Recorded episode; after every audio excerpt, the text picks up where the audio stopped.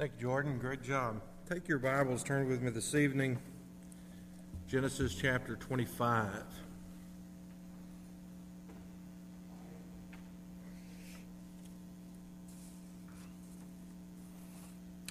sat there, I discovered that all my pages were, every other page was out of order.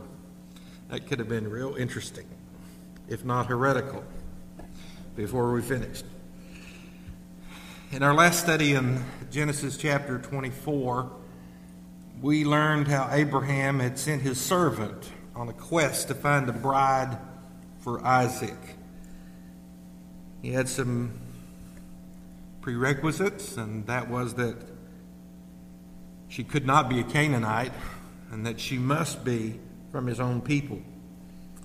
That study ended as we witnessed the marriage of Isaac and Rebekah. In the course of time, God continued to provide completion of his promise. It's interesting and maybe somewhat surprising to note the story of Isaac is basically skipped. The biblical record focuses on Abraham and then upon Isaac's son Jacob and upon Jacob's son Joseph. And so tonight we're looking at and being introduced to Isaac's two sons, Esau and Jacob. If you have your outline from this morning, from the bulletin, notice the first thing here is, our, is a problem pregnancy. In verse 19 of chapter 25, it says, This is the genealogy of Isaac, Abraham's son. Abraham begot Isaac. Isaac was 40 years old when he took Rebekah as wife, and the daughter of Bethuel, the Syrian, of Padan Aram, the sister of Laban the Syrian. Now Isaac pleaded with the Lord for his wife because she was barren, and the Lord granted his plea, and Rebekah his wife conceived. Know, given the promise uh, of a mighty nation through his descendants, and God's miraculous provision of Isaac and the divine selection of Rebekah as his wife, you might think everything was going to go good now. Things were going to finally work out, that uh, everything would be easy from this point on. But in fact, Isaac and Rebekah have difficulty having children. When several years went by without children, they turned to the Lord. They pled their case with the Lord and they trusted that He would be faithful to His promise. Now, a comparison of verse number 20, which says that Isaac was 40 years old when he and Rebekah married, and verse 26, which says that Isaac was 60 when the boys were born, reveal that he kept praying for this particular matter for 20 years. To his credit, Isaac did not resort to the same kind of tactics that his father Abraham did with Hagar, the slave girl. Verse 21 says, Now Isaac pleaded with the Lord for his wife because she was barren. The result was that Rebekah's barrenness was ended by the direct intervention of the Lord. It says, And the Lord granted his plea, and Rebekah, his wife, conceived. The present application, of course, is that people today still face lots of problems, such as financial struggles, sickness, family tensions. We could go on and on and on. But whatever the trouble you face, the question is where do you turn for your help? Some people turn to a bottle, be it a prescription bottle or some other kind of bottle.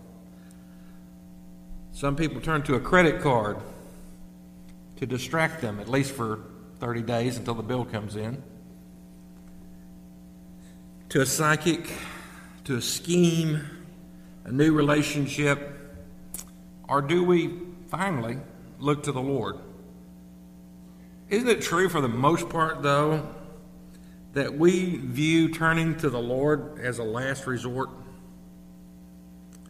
If we're honest, we have to admit that more often than not, we turn to our own schemes and devices and plans before we turn to the Lord.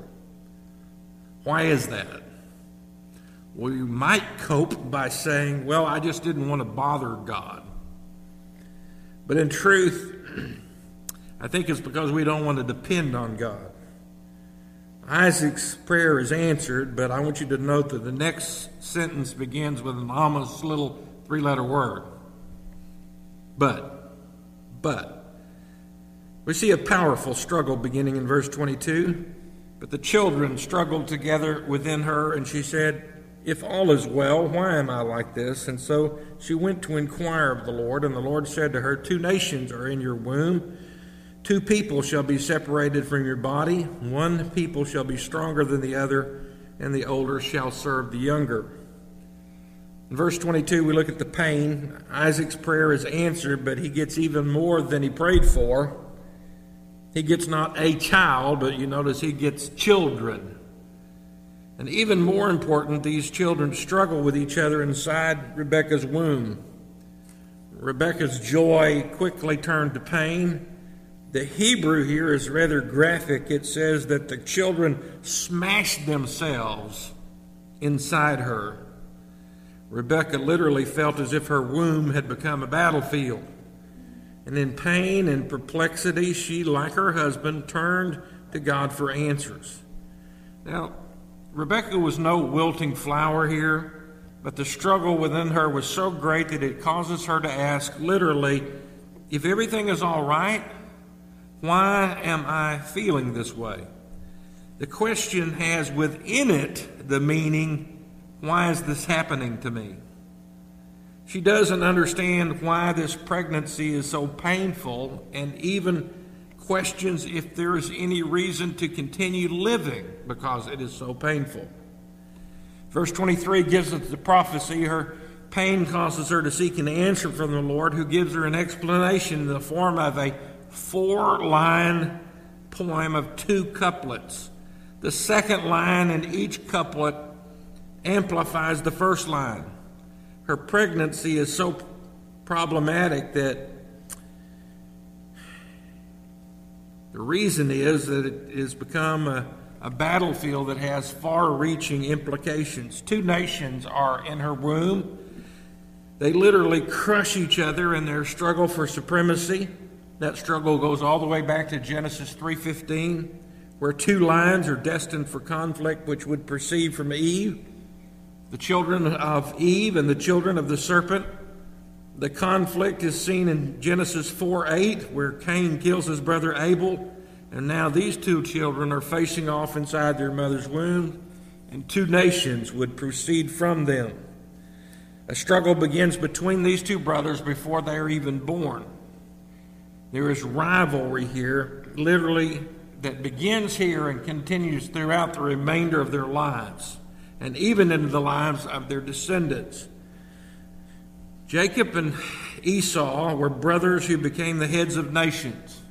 Esau's descendants became the nation of Edom, and Jacob's family obviously becomes the nation of Israel. The most troublesome part of this passage is in verse 23 it says in the latter part of that, one people shall be stronger than the other, and the older shall serve the younger. God told Rebekah that the two nations would come from her twin boys, and that the older, Esau, would serve the younger, Jacob. This is on the question of and the problem of election. Jacob was chosen by God he was chosen not because of merit, not because of good works. Remember, the twins that are at this point still unborn. The selection of Jacob individually and the Israelites corporately was solely a divine prerogative. The ninth chapter of the book of Romans is the New Testament commentary on the birth of Jacob and Esau. In Romans chapter 9, and I'd encourage you to turn there, Romans chapter 9, verse 10 through 13, we find these words. And not only this, but when Rebekah also had conceived by one man, even by our father Isaac, for the children not yet being born, not having done any good or evil, that the purpose of God according to election might stand, not of works, but of him who calls. It was said to her, The older shall serve the younger. And it is written, Jacob I have loved, but Esau I have hated. Well, that just made it a whole lot easier, didn't it? That, if anything, that's a little bit more difficult. Verse 13 is especially troublesome to us today but we have to understand the hatred of God here in a relative sense, compared with the love that God had for Jacob and ultimately Israel. He hated Esau and the Edomites. Jesus also used that relative use of hate when he said in Luke chapter 14 and verse 26 If anyone comes to me and does not hate his father and mother, wife and children, brothers and sisters, yes, and his own life also, he cannot be my disciple. Obviously, God is not, Jesus is not trying to get us to hate our parents or to hate our brothers and sisters. Again, it is in the relative sense, compared to our love for the Lord, everything else should almost seem like hate. Donald Grey Barnhouse stated it this way the text flatly states that the choice of God was not dependent on their birth or their character. The choice was in the heart of God and based entirely on his sovereign authority. He decided that Jacob was the child who was to carry the line of the Messiah and be heir to the blessing. And in the same way, he determined that Esau was not to carry the line, not inherit the blessing. This was God's divine purpose. The works and characters of individuals had nothing to do with the choice. Undeniably, this goes against our human idea of fairness and justice. But God offers no explanations for his choice, and he certainly offers no apologies either. The third thing we notice is the prophesied birth. Verse 24. So when her days were fulfilled for her to give birth, indeed there were twins in her womb. And the first came out red, and he was like a hairy garment all over, so they called his name Esau. Afterward, his brother came out, and his hand took hold of Esau's heel, and so his name was called Jacob. Isaac was 60 years old when she bore, she bore them. The story of the birth of Esau and Jacob are the first recorded twins in the Bible. But there is nothing identical about these two boys. They are different in almost every conceivable way. Note how different Esau and Jacob were. They looked different, even though they were twins. They had different temperaments, different interests, even different values. The firstborn, Esau liked the outdoors. He was big, strong, and hairy. He was, to borrow a term, a man's man. Or as we in the South would say, he was a good old boy. If he lived today, he would dress in Carhartt, chew tobacco, drive a jacked up four wheel drive pickup truck. He was a man's man. Despite his fact, his faults, Esau was probably more likable than his brother Jacob. Jacob, on the other hand, was a kind of a cagey fella. He was a man who liked the comforts of being inside. He would be more comfortable in the white collar world, dressed in a suit and tie, driving a beamer. His name, Jacob, means heel catcher because he actually caught a hold of his brother's foot. The name came to mean deceiver.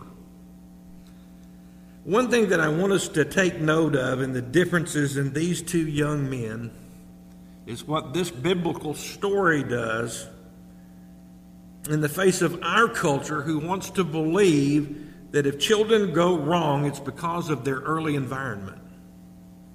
Think about it.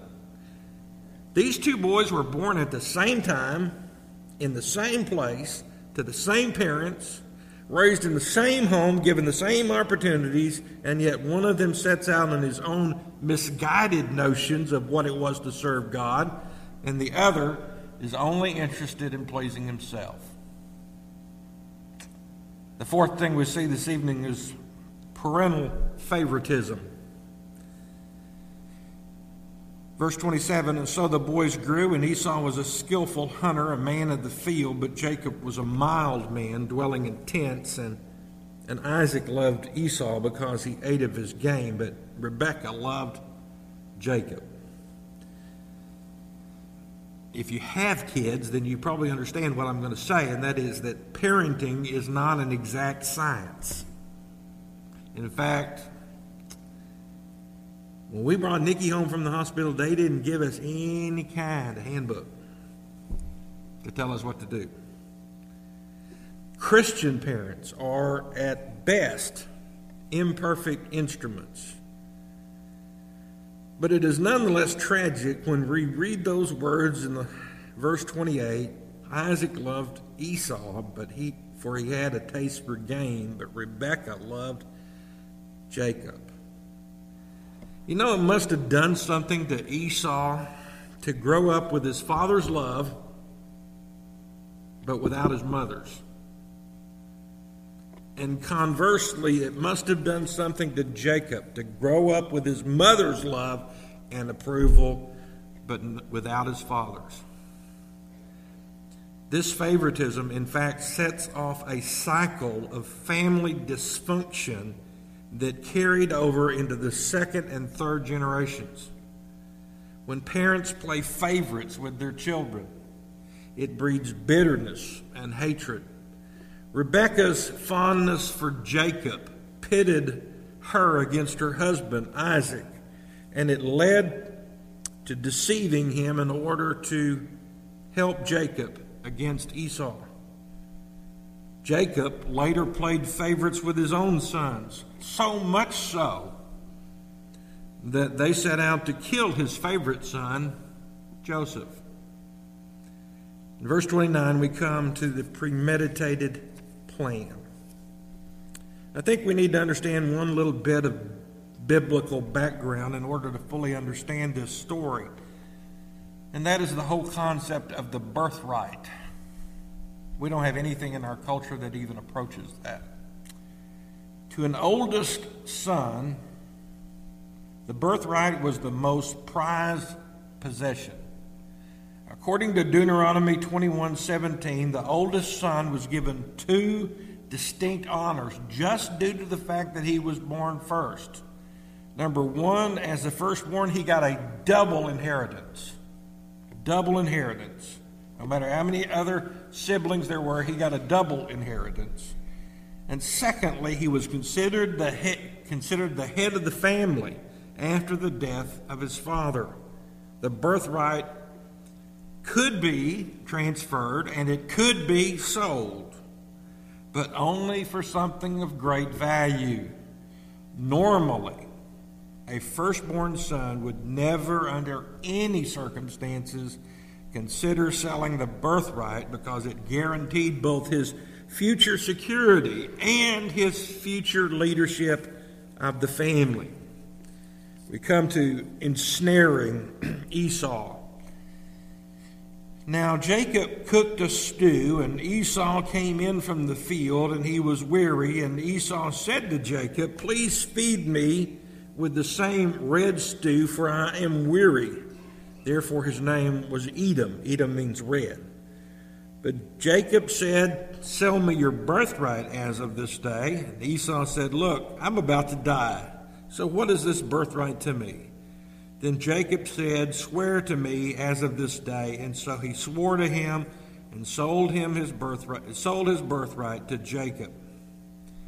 I think there's one thing that we have to assume here, even though it's not specifically spelled out in the text. I think we have to assume that Jacob had been scheming in his mind, looking for an opportunity to talk his brother out of his birthright. I think it's safe to assume that this plan just didn't pop into his mind right off the bat, fully worked out.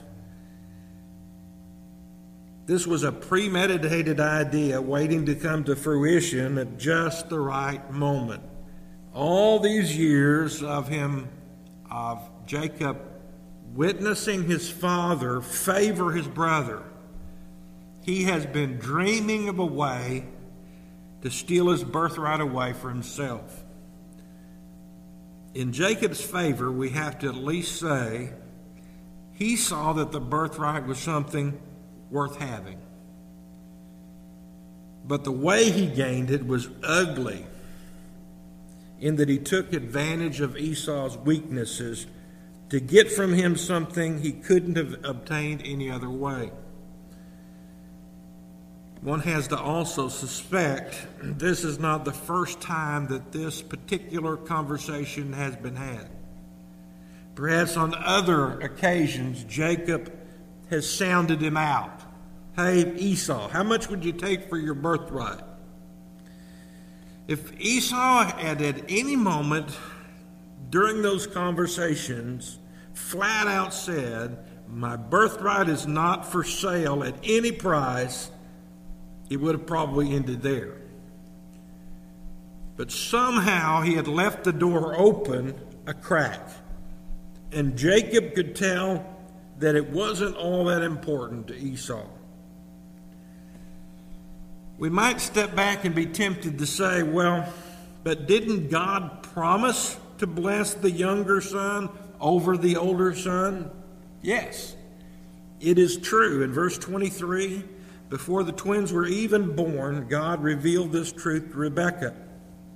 That's what makes this action even more inexcusable. If God had promised it, and he did, then Jacob didn't need to trick Esau out of it. God didn't need his help. He would have accomplished it and gave it to Jacob in his own way, in his own time. Now, Jacob was right to want the birthright.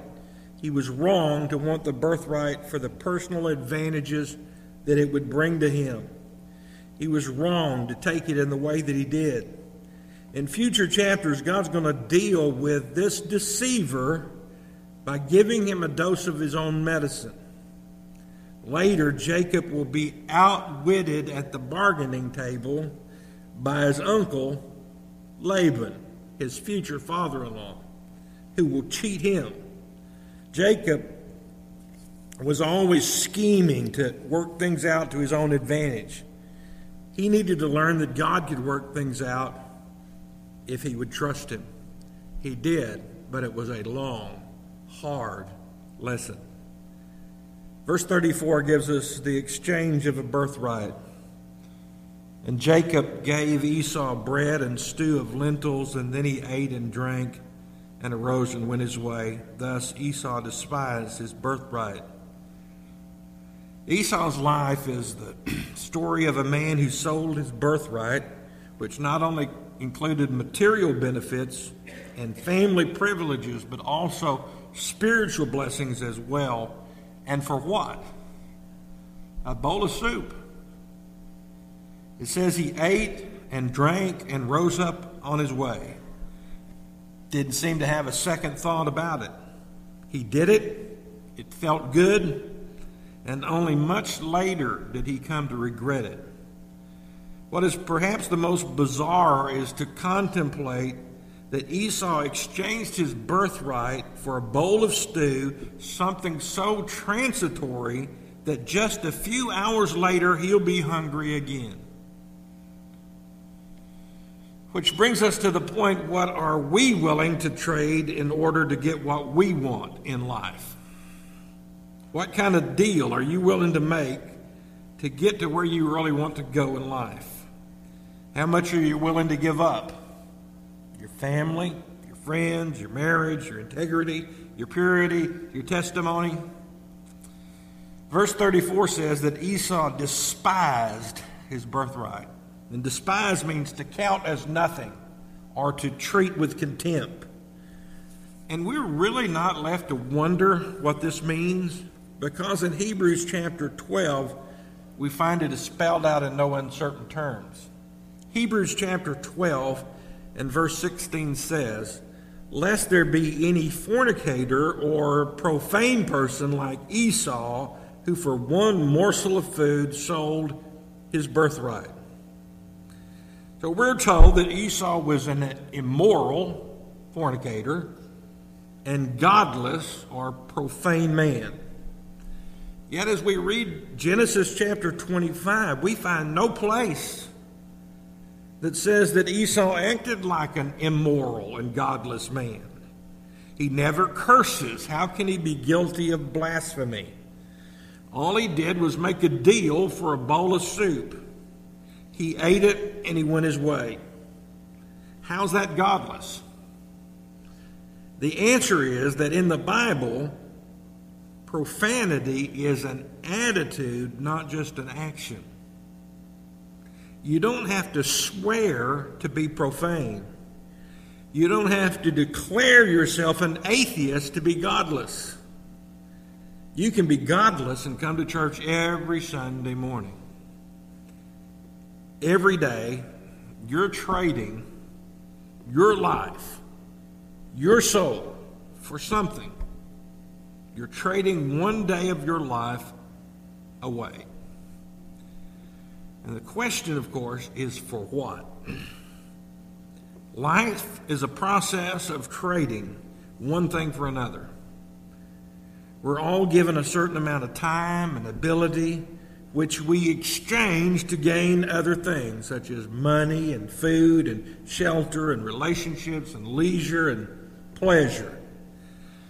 The scary thing is, it's easy to fritter your life away, exchanging your time and abilities for things that really don't matter, or maybe even worse, for things that can cause you great harm. Someone has said that the difference between school and life is that in school you're taught a lesson and then you're given a test. In life, you're given a test which teaches you a lesson. Esau might have had a lot of excuses for his behavior, excuses for disregarding those privileges. Could have blamed God. After all, he could say, God predestined me. The Lord had told his mother while he was still in the womb that he would serve the younger. He might have blamed his parents for their errors in raising him. As we have noted in verse 28, it said that his father loved Esau, but the mother loved Jacob. They did, without a doubt, make some serious mistakes. Yet their mistakes don't absolve Esau of his own wrong choice. In reality, Esau's decision was his own. Now, our parents may have made some parenting mistakes, even terrible mistakes. But that doesn't mean that we have to repeat those mistakes. We really can't blame the way our parents treated us. They may have acted piously on Sunday and like pagans the rest of the week. They may have been abusive. They may have not loved us as they should have. They may have even played favorites. But God holds us accountable that if we despise our spiritual heritage and walk away from Him, we give an account ourselves. Perhaps what is the most frightening about Esau's impulsive decisions are the lasting consequences. Hebrews 12 17 says, And afterward, when he desired to inherit the blessing, he was rejected, for he found no place for repentance, though he sought for it with tears. You know, as Esau later looked back on his decision, I think he felt badly about what he'd given up. He could have seen that that decision was foolish and hasty. He even thought that maybe he should have held on, not went for immediate gratification. But he was simply unwilling to turn from his selfish ways to God. He later wanted what God could give him, but he didn't want God. That was the problem. because that would mean yielding his life to God, and that seemed to be too big a price for Esau to pay. It means that Esau came to the place that he saw that what he'd done was wrong, but he was not he was not ready, willing, or able to make the necessary changes. Let's bow for prayer. Father, thank you for the day and thank you for the lessons that your word gives us. Sometimes we see a lot of Esau in ourselves, and sometimes we see a lot of Jacob in ourselves. We're willing to give up on those things that we should hold on to spiritual advantages and privileges. Sometimes we're like Jacob, we want to manipulate things into working our way. But Lord, I pray that you'd help us to see that your way is for us to depend on you. Forgive us, Lord, when we fail you. Give us strength, Lord, to make the changes that we need to make in our lives. We ask it in Jesus' name. Amen.